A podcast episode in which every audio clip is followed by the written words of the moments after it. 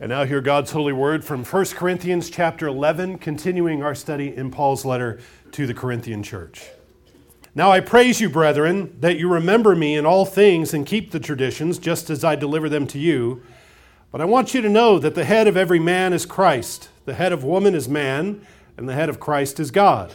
Every man praying or prophesying, having his head covered, dishonors his head. But every woman who prays or prophesies with her head uncovered dishonors her head, for that is one and the same as if her head were shaved. For if a woman is not covered, let her also be shorn. But if it is shameful for a woman to be shorn or shaved, let her be covered. For a man indeed ought not to cover his head, since he is the image and glory of God, but woman is the glory of man. For man is not from woman, but woman from man. Nor is man created for the woman, but woman for the man. For this reason, the woman ought to have a symbol of authority on her head because of the angels. Nevertheless, neither is man independent of woman, nor woman independent of man in the Lord. For as the woman came from man, even so man also comes through woman, but all things are from God. Judge among yourselves. Is it proper for a woman to pray to God with her head uncovered? Does not even nature itself teach you that if a man has long hair, it is a dishonor to him? But if a woman has long hair, it is a glory to her, for her hair is given to her for a covering. But if anyone seems to be contentious, we have no such custom, nor do the churches of God. Thus far, the reading of God's word, let's give thanks together. Father in heaven, we thank you for your word, and we ask you that your Holy Spirit would guide us into its study today, particularly when we come to difficult things, things that confuse us, things that uh, we, we uh, struggle through and don't understand. We need an extra measure of your grace and your spirit. So I pray that you would provide that for us today. Help me to be articulate and clear in the teaching of your word. And Father, we pray that you would deliver us from all error. We pray this in Jesus' name. Amen. Amen. When you get an invitation to an event of any importance, one of the first questions you ask is, What's the dress code? What, what, what have we got to wear to this thing? What, what are they expecting? Read the invitation. What does the invitation say? Is it formal? Is it semi formal? Is it informal? Business? Casual? Business casual? Smart casual? Contemporary business casual? Country club casual? Resort casual? Sporty casual? Is it white tie? Is it black tie? Day formal or evening formal? Basically, what I'm asking is what is the most comfortable thing I can get away with wearing? Let me know where that bar is. Now, there used to be very clear definitions of dress codes that everyone pretty much knew and accepted, and there were even charts in old etiquette books about whether you were expected to wear a hat or, or gloves, or what kind of gloves you were supposed to wear to certain kinds of events. And folks generally followed these rules, at least the kinds of people who got invited to the things that had dress codes of course, most people throughout human history have uh, not owned more than one or two things to wear, more than one or two changes of clothing at a time. So, so these kinds of designations haven't always mattered to everyone. But for the kinds of people who are dressed with more than two things in their closet, the question of what to wear to an event has mattered. Now, for men today, usually the question comes down to okay, just tell, do I have to wear a tie? That's all I need to know. Do I have to wear a tie? If you could just put that on the invitation from now on. You know, women basically know how to dress, I think. Uh, ordinarily, women know how to dress and look good, but you have to spell it out for men and just put it on there. Do we need to wear a tie? And that's all, that's all we need to know.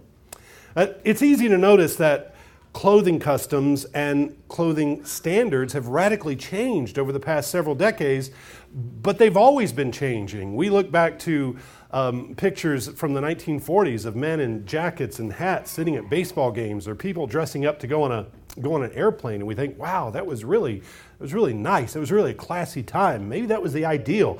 Maybe a real christian culture. All the men would be wearing these uh, you know fedoras and, and, and wearing jackets. Maybe that was it. But I mean, if you think about that for two minutes, Moses didn't wear a tie, not that I know of. Jesus didn't wear wingtips. Uh, look, look at uh, paintings of the reformers or of the Puritans, and you see that proper, respectable male attire in 1740 looked radically different from proper male attire in 1940. So these things change, and, and clothing styles change, and hairstyles are always changing. It's easy to guess the year in old family photos by looking at the hairstyles.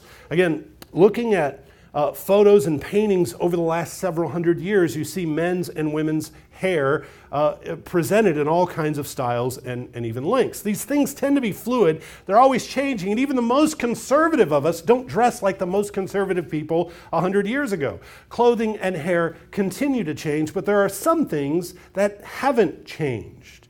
When it comes to decisions about how we present ourselves, how we, how we move through the world, how we adorn ourselves and clothe ourselves, the Bible gives us some principles to build off of. Primarily, clothing, its purpose, foundationally, the, the function of clothing is to cover our nakedness. The first clothing in the Bible comes when Adam and Eve need to cover their bodies, and God puts hides on them. He puts animal skins on them to cover their nakedness. And so, throughout the scriptures, to expose someone's nakedness or, or even to deliberately dress in such a way that doesn't cover yourself is shameful and immodest. We don't have time to do a word study or a long, uh, in depth look at this today, but maybe on your own you should look at uh, places where uh, modesty and nakedness appear and, and in what context. Um, so, uh, clothing is a, is a covering. It, it doesn't matter what the prevailing fashion is today. It doesn't matter what the, the magazines have on their covers. If your clothing doesn't deliberately cover your body, if your clothing reveals or exposes your body, you're not obeying the Lord. I mean, you're not, you're not pleasing to God. If you're dressing in a way that's suggestive or inviting sexual attention, that's not pleasing to God. 2 Timothy 2 is addressed to women, and it says, dress in modest apparel with propriety and moderation. And I can hear maybe three or four women saying, well, why is, why is it always picking on women the way they dress? Well, I could take you to places of the Bible and say, why is it always picking on men about drunkenness and laziness and brawling? If we, if we admit that there are differences between men and women, we will also admit that there are differences in the way that we sin. And men are probably more likely to brawl than women. And so we, I can take you to places in the Bible where we, men shouldn't brawl and, and uh, women should dress with propriety and moderation. Um, so, so clothing is a covering. It's at least that. It has to do at least that. It has to cover. It's also functional. There are different garments in the Bible for different occasions. There's uh, different garments for different offices. The soldier has his armor, the priest has his kind of own ceremonial uniform and armor. All of Israel had specific features to their garments. The kind of fabric, the, the, the blue tassels on the wings of the garment were all prescribed by God, which kind of answers the question Does God care what you wear? Well, did God care what Israel wore? Well, He did. And, and so uh, there, there were these um, functions built into the garments uh, that God gave His people. On top of that, so clothing is a covering, clothing serves various functions uh, with your calling and with your office and with your duties and with your, with, uh, your, your job. But, but clothing is also a kind of glory. We wear throughout the day, when we, when we get dressed in the morning, we put the whole creation on us. We put on uh, vegetable and animal and mineral uh, pieces of creation. We wear plant fibers like cotton and linen. We wear animals, leather and fur. We wear metals and gems that, that shine and reflect light, and jewelry and belt buckles and, and, and uh, watch bands and, and things. So, so we represent all of creation and we show forth the glory of all creation in our clothing. And so clothing is also a representation of man's place in the cosmos. We, we are clothed with dominion, we are clothed with all of creation as well. So it's a glory.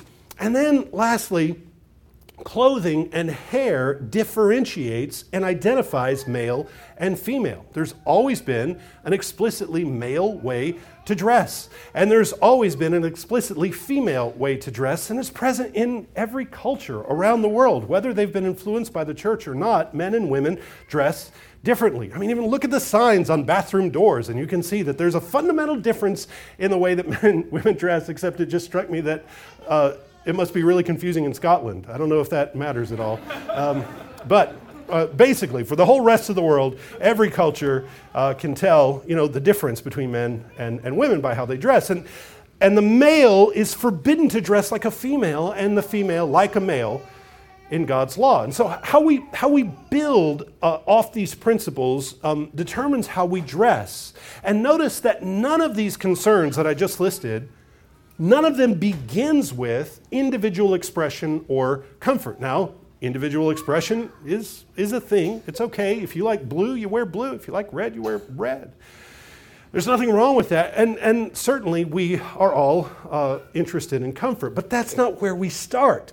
If pure comfort were the only guiding principle in how we dress and how we present ourselves to the world, we would walk around in sweatpants all the time. Or we'd walk, you know, we dress like toddlers.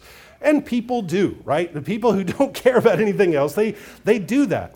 But why do we not do that? Why don't we do that? It's because we understand at some level we dress for other people and not simply for ourselves. And when you get dressed, the kind of clothes you wear and the general appearance you project is not only for yourself, you dress for other people, not only for your own comfort, but to respect and honor others. Now, we're tempted to say that none of this matters. We think, well, if what I wear offends you or if what I wear draws you to lust, then that's your problem. I wear what I want to wear, I wear what makes me happy. But still, even built into that, even the most outwardly rebellious person um, will, will still realize that what they dress uh, in and, and how they present themselves, they know that that affects other people. That's why they do what they do. It's because of the response that it gets. They pretend to be only dressing for themselves, but they're still dressing to stir up a response from other people. And everyone recognizes that there is a time and a place for everything. There are still codes that we live by and manners of dress that we conform to. We don't wear bathing suits to a funeral. We don't wear tuxedos to a, to a picnic. We, we comb our hair before we leave the house. We uh, uh, take off our hat for the national anthem, things like that. In every one of these choices, we are acknowledging the existence and the response of other people to our appearance and the things that we put on or take off. Now, all of this is germane to what we're studying in 1 Corinthians because how our behavior affects other people has been the subject of Paul's writing for the last three chapters that we've studied so far. You, you don't belong to yourself, he says. You were bought with a price. So when it comes to, in this issue of, of eating meat offered to idols, what you eat and where you eat it affects other people. You don't, you don't simply ask, how does this affect me? How does this make me comfortable? But how does this affect the church? Does this bring honor or dishonor to the name of the Lord Jesus? Uh, how does this affect the weaker brother? How does this affect the unconverted? All of these things are, if they're built into how we eat and where we eat, then they're also built into how we dress and, and what, we, what we wear. So, for the next four chapters, he addresses the way that the Christians in Corinth are not considering each other and in many ways abusing each other in the Lord's Supper. And he corrects all of the irregularities and abuses of spiritual gifts the ways that they're not loving each other in the way that they're living. So he begins this new section with this subject of head coverings, hair length, and how these things are relevant to the exercise of spiritual gifts and our roles as, as men and women. I want to give a quick footnote. This is maybe one of the top five toughest passages in Scripture to preach. And, and the, the temptation is just kind of skim through it and just say, well, I don't know what to do with this, and you know, we keep going. But we're not going to do that. You know me. We're, we're going to plow right through, no matter what. And so, uh, so uh, but, but I, I pray and, and have been praying all week that God, God gives us clarity and what, uh, what God is asking for and what the scriptures require of us here. So, again, we, we might come to this passage and say, well, fashions and hair chi- hairstyles indeed are always changing. So, whatever instruction is here is, is only relevant to the first century. We don't have to pay close attention. We can just keep going.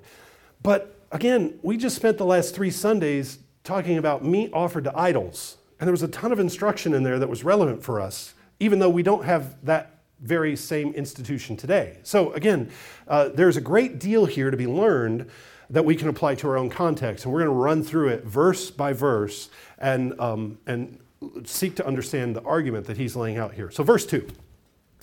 Now I praise you, brethren, that you remember me in all things and keep the traditions just as I deliver them to you. He begins by appealing to the Christ ordained order that is being observed by all the churches. He says, Hold to these traditions that I've delivered to you. He's going to come back to this at the very end of the passage, and he says, What I'm asking of you is universally accepted throughout the churches. So there's no arguing about it.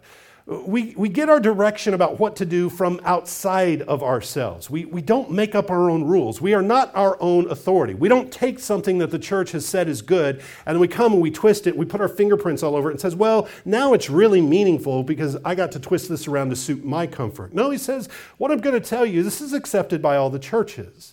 Verse 3. I want you to know that the head of every man is Christ. The head of every uh, the, the, the head of every man is Christ. The head of woman is man and the head of Christ is God. He's going to use the word head a lot through this passage.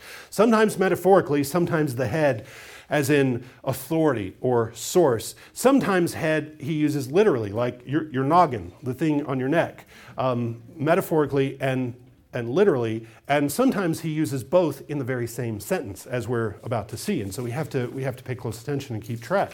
So here he uses it in a metaphorical sense. Everyone is under authority. Everyone has a head. Men have a head who is Christ. Women have a head who is their husband. And even Jesus has a head who is God the Father.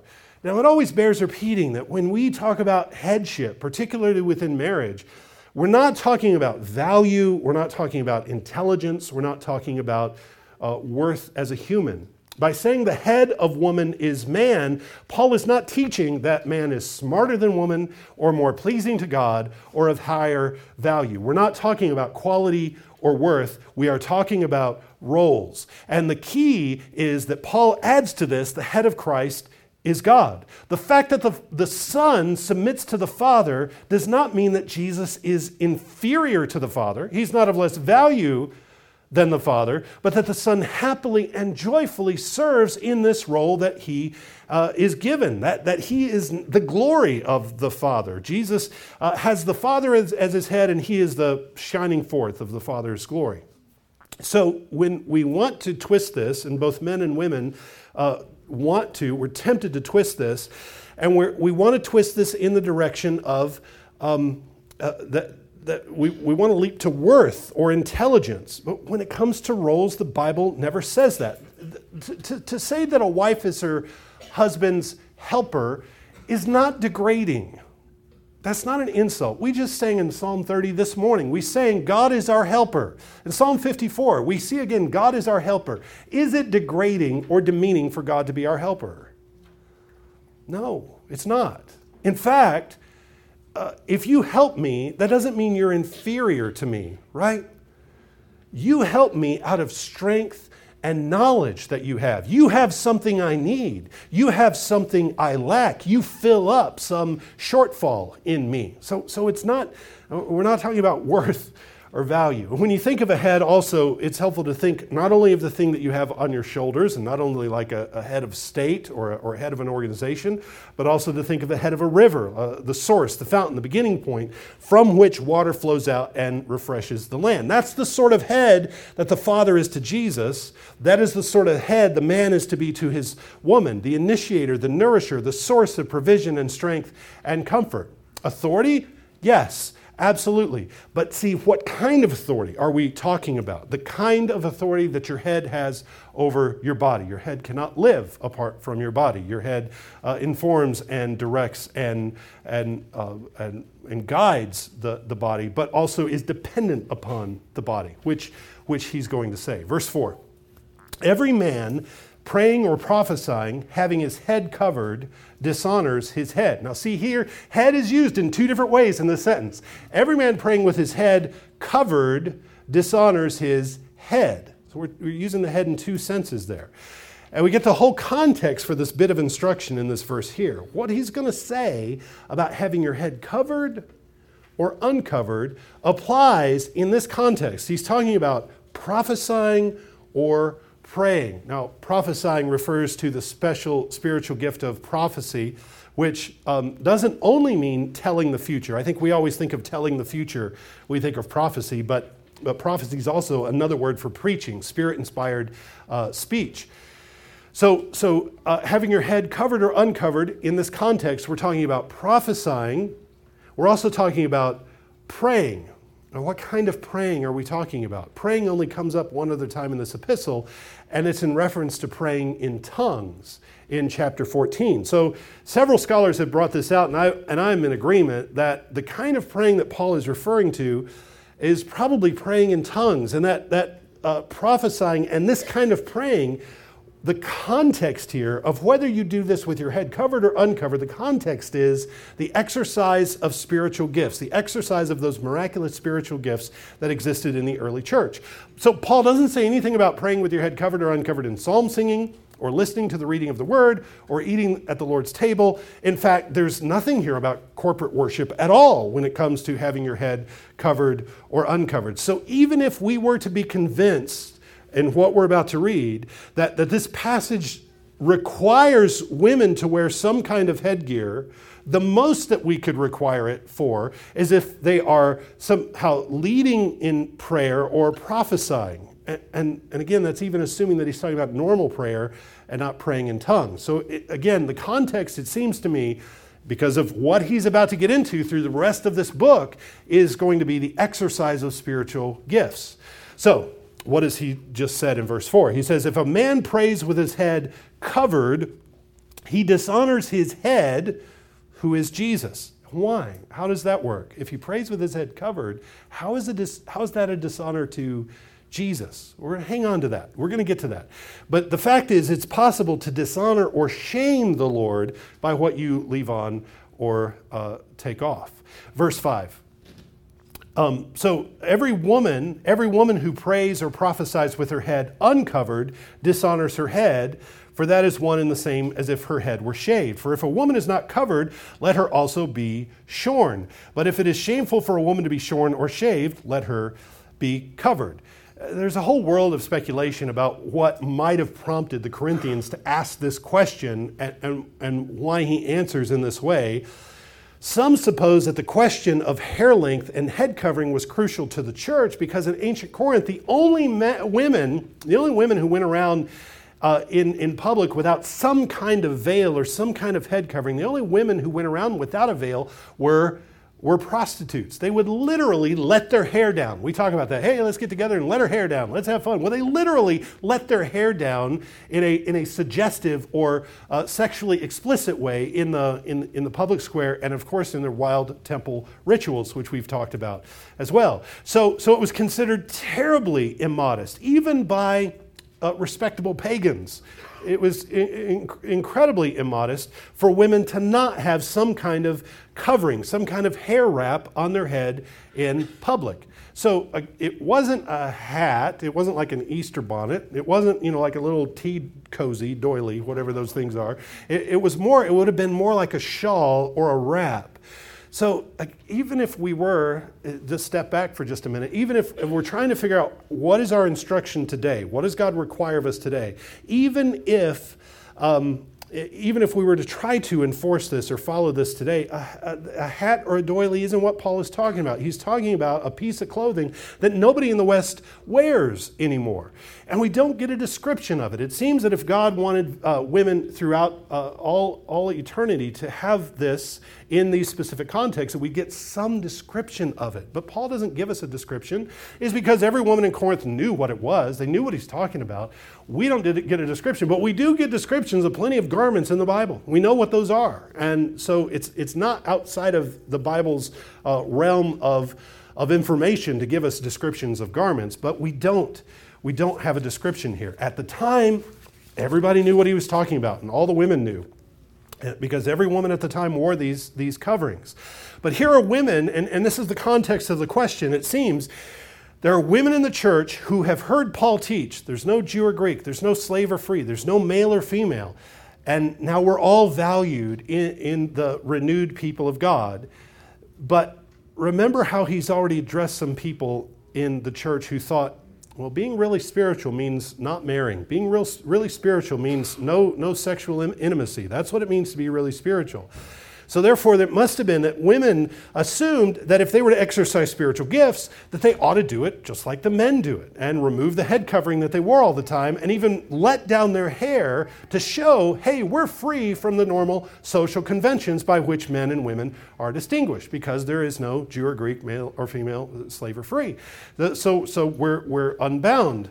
Now, I know that it's, it, it, can be a stretch for us to try to understand why this was important, but try to put yourself in this situation and think how new converts and unbelievers would view these Christian communities and these Christian families if they discovered that women were literally letting their hair down in, in these contexts. They, they would put the church in a category of just another crazy cult, just identified with that, that stuff they do with idol worship.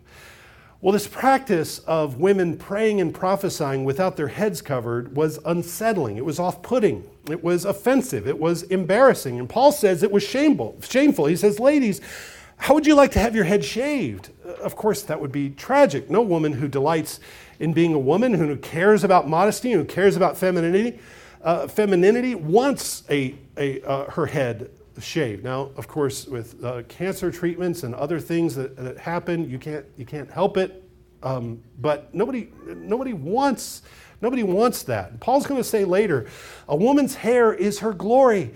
A woman's hair is, is radiant, it's a shining forth. So, cutting off her hair is cutting off her glory. If you think that would be embarrassing, that's essentially what you're doing by prophesying with, with a bare head. And here's why. He explains it. Verse 7 For a man indeed ought not to cover his head, since he is the image and glory of God, but woman is the glory of man.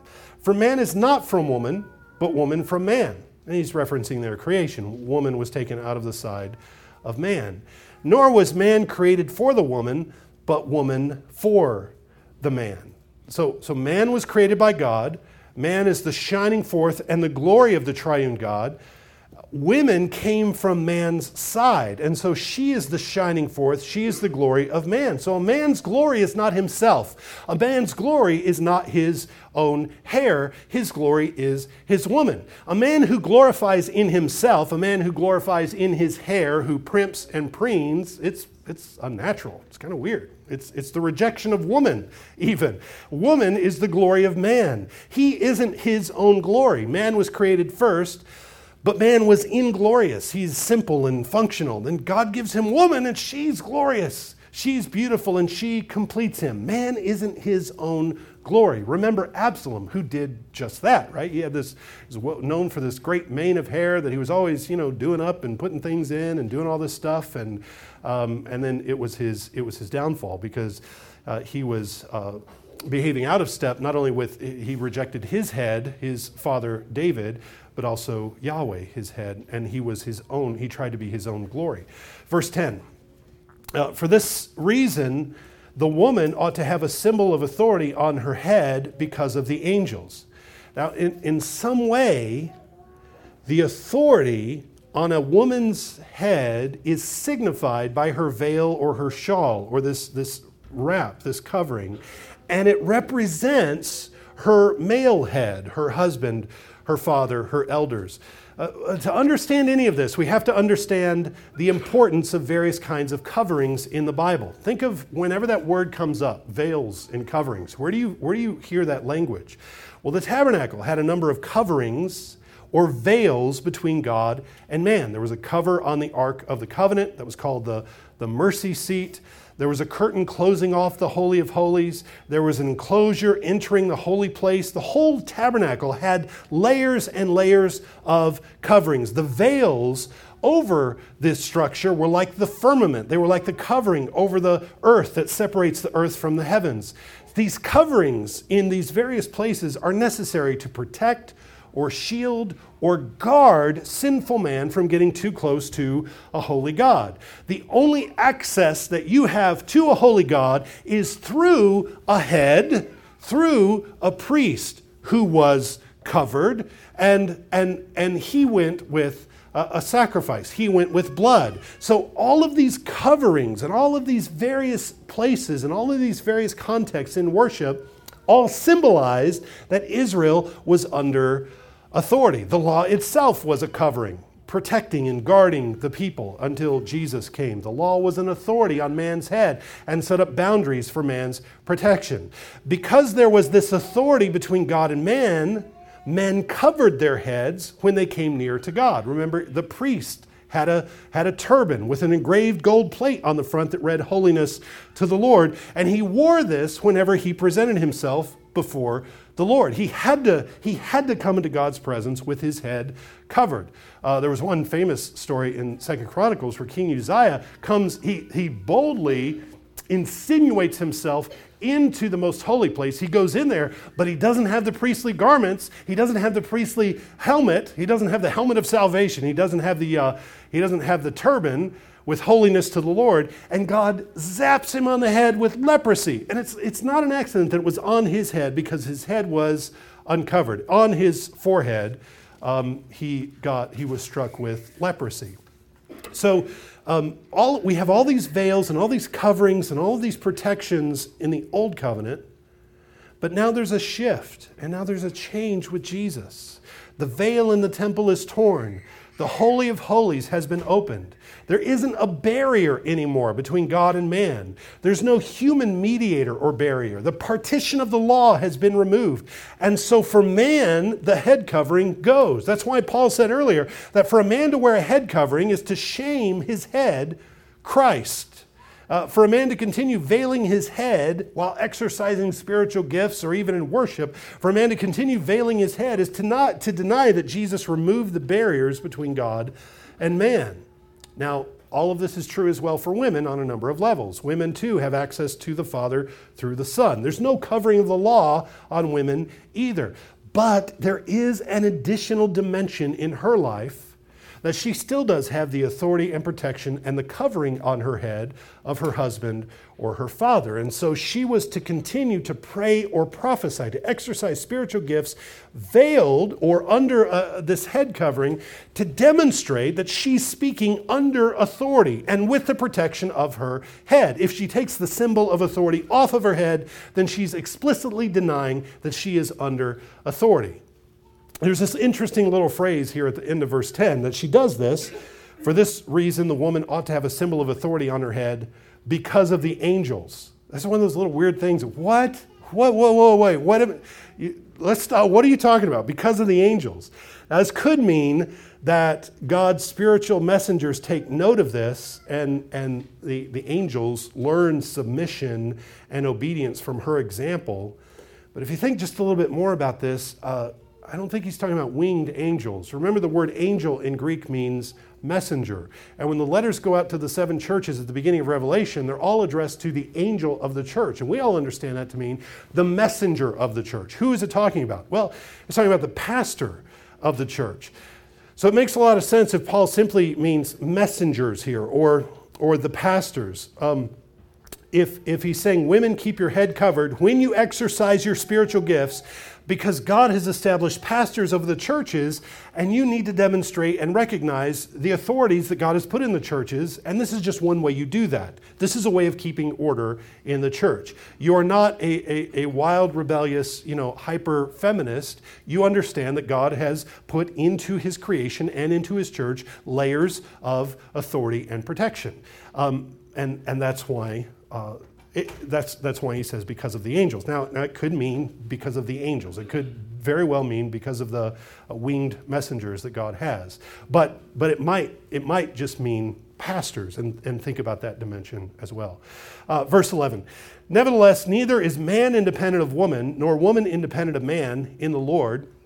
For as the woman came from man, even so man also comes through woman, but all things are from God. Here's just a little bit more about the interdependence of man and woman. Woman was created from the side of man, but every man since then has come from a woman. So man and woman can't be separated. He is her head, she is his glory. Woman shines forth from man, and then sons and daughters come forth from her and shine forth from her, and the children are the glory of their mothers. All things come from God, and so we are all his glory. Verse 13. Judge among yourselves. It is, pro- is it proper for a woman to pray to God with her head uncovered? In other words, if she's going to reject the covering that symbolizes her God ordained head and protection, if she's going to reject that, is it proper for her to exercise spiritual gifts? If she rejects the covering, then she's praying in a state of rebellion, and that's not fitting. Uh, certainly, an immediate application for all of us is that nobody, none of us should think that our prayers are pleasing to God if we are in a state of rebellion. We can't reject authorities, be they husbands, pastors, parents, elders, and think that we'll still be heard by God and get whatever we ask. If we're rejecting authority, there's no promise of, of God's provision or that He's pleased with our prayers. Verse 14. Does not even nature itself teach you that if a man has long hair, is, it is a dishonor to him? For, for man's own hair to be his glory is to reject having a woman as his glory. It's, it's self glorification. So, masculine head hair is short head hair. Now, somebody always raises the question, and especially um, in the circles I grew up in, especially in the 80s and 90s, where uh, guys, you know, wanted to have right, you know, mall hair, right? They wanted to look like uh, you know, these hair bands, right? A guy would protest and say, "Well, well, how long is long? What do you mean if a man has long hair? How long is long? Well, if I ask you, do you have long hair, and your answer to that question is yes, then you have long hair. I, I don't. It's. It, if I say, is your hair short? Well, yeah, then, then, then it's short. I, I think we all know what relatively long and what relatively short is. There's not a perfect spiritual la- uh, length of hair. Paul doesn't say, you know, off the collar and off the ears. He doesn't say that. He doesn't say high and tight. So I'm not going to say more than what he says. Acceptable hair lengths have varied over the centuries. And it's possible to have very short hair and also be in complete rebellion against God. So, uh, but like clothing, hair length is a biblical mark of sexual distinction. So I, I, shouldn't have to wait for you to turn around whether I can call you ma'am or sir. You know, I, I, I should know by seeing your head. Um, so, verse 15. If a woman has long hair, it is a glory to her, for her hair is given to her for a covering. Just as a man with long hair is demonstrating that he doesn't need a woman, a woman without a covering is saying she doesn't need a man. But, but God has given her a natural covering, which is her hair. It is a symbol both of her role and, and it's her glory. If she shaves her head or uncovers her head, she's essentially saying, I'm independent.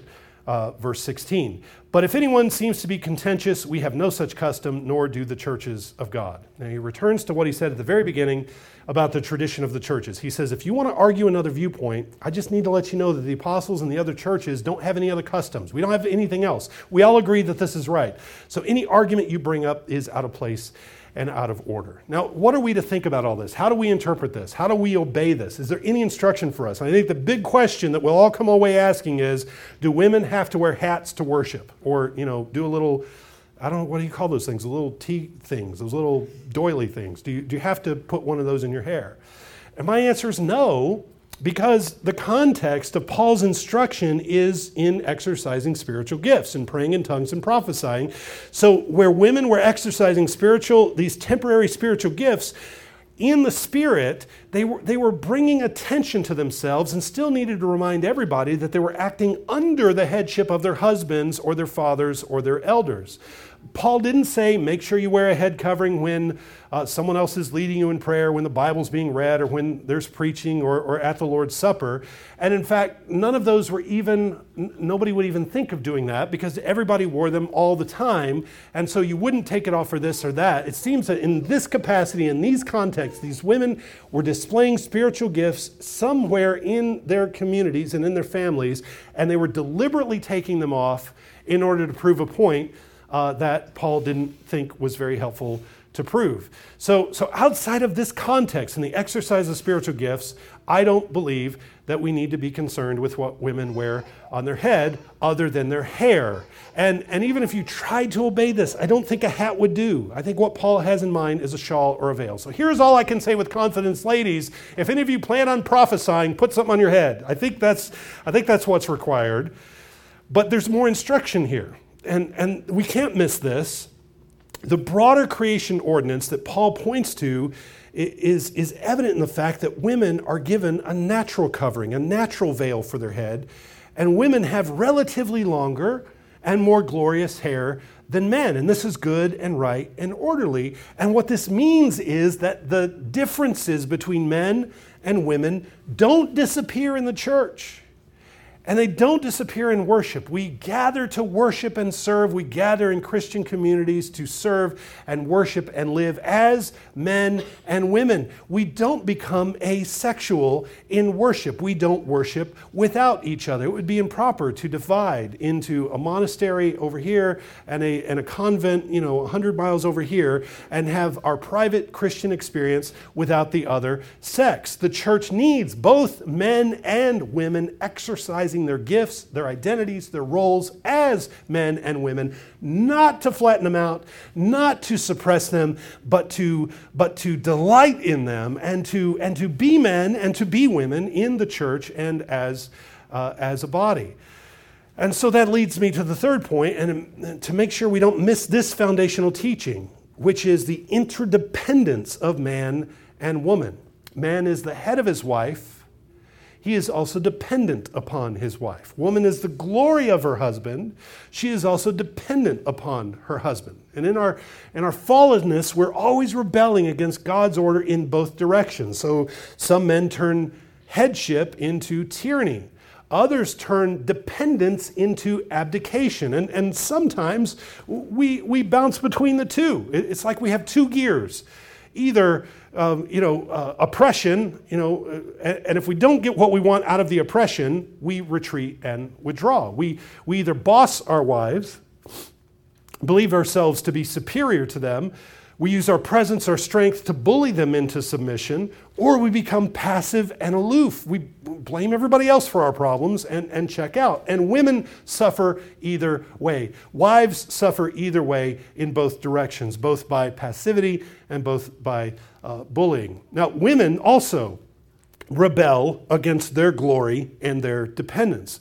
They, they, uh, women are tempted to despise true, mature, um, re- uh, responsible female glory, and instead they trade it for this uh, perpetual immaturity. They, they want to stay 16 all their lives. They want to think and act and look 16 all their lives, rejecting the, the glory of mature femininity they misuse that femininity, uh, that, that false femininity, to manipulate men with their mannerisms and their moods and, and their tears. Uh, or, or, or they, they rebel against their dependence on man. They don't want to be dependent. They're strong and independent. They don't, you know, I don't need no man. They, they buy into the lie that they must be like men to be successful or worthy. And, and, they buy into the lie that women who find their fulfillment in their marriages and their children must be weak or must be ignorant. You see, we're, we're, we, we tend to fall and fail in both ways, and we find ways as men and women to foul things up in both directions. Well, what's the solution? What's the remedy? Paul gives this instruction because the church is the place where all of this is, is, is going to run the way it's supposed to. As we said in our, um, our men's study Sunday night, the, the church is a mirror that reflects heaven to the world. It's like an angled mirror, and we're reflecting heaven to the world. And so, if the mirror is dirty or broken, it's not going to be effective. The world goes wherever the church leads it. So, there must be a complete overhaul of the way that men view women and treat women, and flowing out of that, transforming the way that men uh, uh, are, are, treated by women, the, the way that women treat men. So, if, if men, if you really are the head, if you really are the source, if you are the fountain, then if anything changes, it starts with them. If you want submission in your house, model it. If you want kindness and respect in your house, model it. Show us what that looks like. You want hard work, you want industry, you want people taking responsibility in your house, get up and get started. You set the tone, you set the pace. See, this is what's doing, this is doing what Jesus does. His bride is his glory. He leads by dying for her.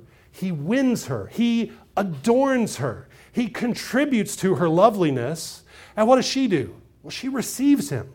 She takes what he brings to her and she makes it better. This is, this is the harmony of the sexes. This is an answer to all the ways that the world is confused and in pain and struggling. My, my friend Rich Lusk wrote this. I'm, I'm going to wrap up with this. Rich Lusk says, When we no longer have shelters for battered women, we'll probably not have any more feminists. And when all the, when all the battered women's shelters are closed, we won't have any more feminists. There will be no more need. Think about that. Why do we need shelters for women who are abused by men? What does that say about the men in our society? Men are supposed to protect women, but when women need protection from men, things have gone haywire. See, the church has to be that reflection, that starting point, that place where women are, are not mistreated by men, either by bullying or by neglect. Otherwise, we're just like the world. Uh, but, but the church is the place, and our marriages are the place where men and women participate in this delicate, complex dance head and body, love and submission, glory to glory. And that, that is at the core of what Paul is teaching here this interdependence that has all kinds of cultural manifestations. In their context, it was a piece of, of, of, fabric that went around a woman's head. In our context, there are so many other subtle and delicate and complex ways that we uh, uh, can uh, obey and submit to the Lord Jesus as man and woman, interdependent, loving, and serving each other. So much more to say, but I'm out of time, so we'll pick this up next week. Let's pray. Father in heaven, we thank you for your word and we pray that you would continue to guide us into truth. Father, as we reflect on your word by your Holy Spirit, continue to make application in our lives. Father, strengthen us, strengthen our marriages, strengthen us in our identities as man and woman, uh, reflecting together your image to the world. And we pray this all in Jesus' name. Amen.